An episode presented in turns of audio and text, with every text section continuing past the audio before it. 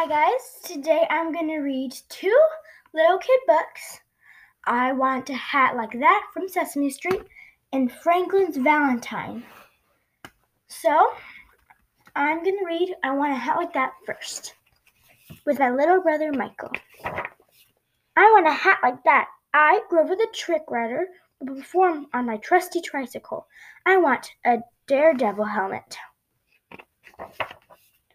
I, Grover the Sailor, will sail the ocean blue.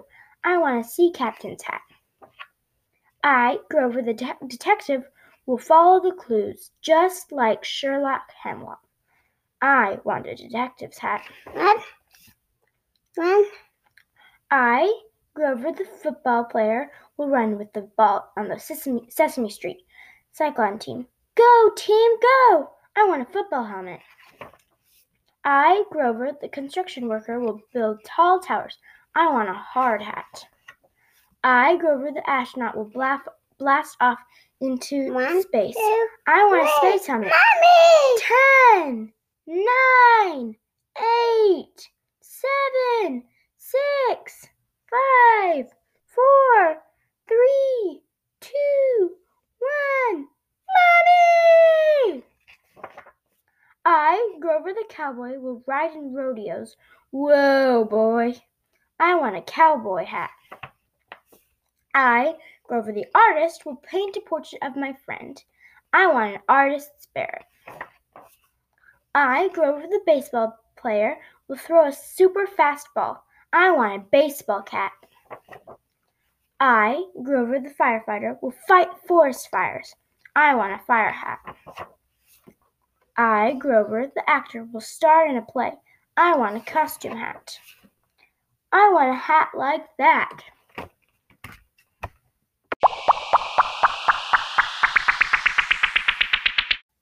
Now I'm going to read Franklin's Valentines. Franklin could count to ten and back again. He knew the days of the week, the months of the year, and the holidays in every season. Today was Valentine's Day, and Franklin was counting the Valentines he'd made for his friends. He wanted to be sure he hadn't forgotten anyone. Hurry up, Franklin, said his mother. You'll miss the school bus. Franklin rushed to find his hat and mittens and boots. He tossed his valentines into his bag. I'm going, called Franklin, and he hurried out the door. At school, Mr. Owl gave the class a Valentine's spelling bee and Valentine arithmetic problems, but everyone was too excited about the Valentine's Day party to think about work.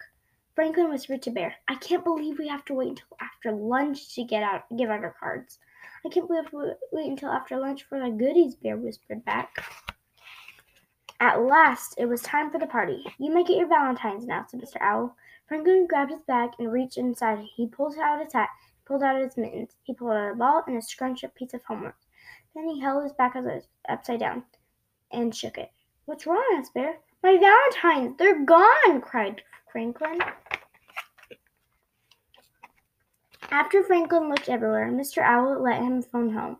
Franklin waited and waited while his mother searched. I'm so sorry, Franklin, she finally said. Found your valentines outside in a puddle of slush. The cards are ruined. Franklin blinked away tears. He gave the phone to Mr. Owl and ran out of the room. Mommy. Mr. Owl found Franklin in the cloakroom. There you are, Franklin, he said. Your friends are waiting. We can't start the party without you. I don't belong at the party, replied Franklin. I don't have any valentines to give. I know, said Mr. Owl. Your mother told me what happened, and I told the class. Franklin moaned.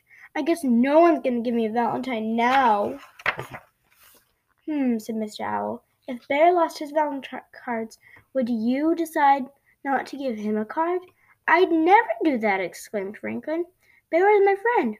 Maybe Bear feels the same way about you, replied Mr. Owl. Franklin thought about that. Maybe, he said. He cheered up a little.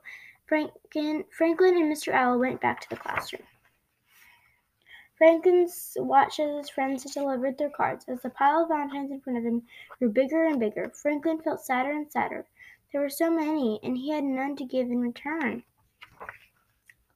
He sighed as he opened Bear's card. What's wrong, Franklin? asked Bear. Don't you like my card? I do, but I feel bad because I don't have one for you, said Franklin. Oh, that's all right, said Bear. I don't need a Valentine. You to know you're my friend, Franklin smiled. Everyone gathered around as Franklin opened his other cards. Mine's a turtle cutout, said Snail. Mine's a turtle poem, said Goose. And I made up a turtle riddle, said Fox. These are great, exclaimed Franklin. Just wish I had my Valentines for all of you.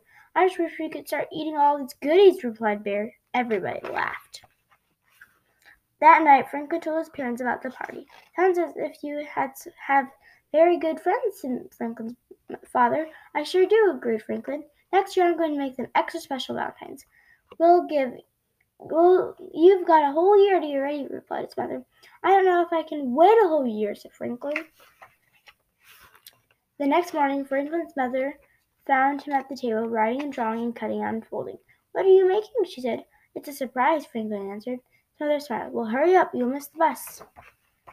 But Franklin didn't hurry. He wrapped the work, his artwork carefully and placed the package in his bag. He made sure that all the buckles were done up tight. Then he hugged the bag to his chest and went out the door. As soon as Franklin got to school, he opened his package and gave everyone a card. What are you doing, Franklin? said Beaver. Valentine's Day was yesterday. Oh, these cards aren't for Valentine's Day, replied Franklin. They're for Friendship Day, and Friendship Day can be any day you want it to be.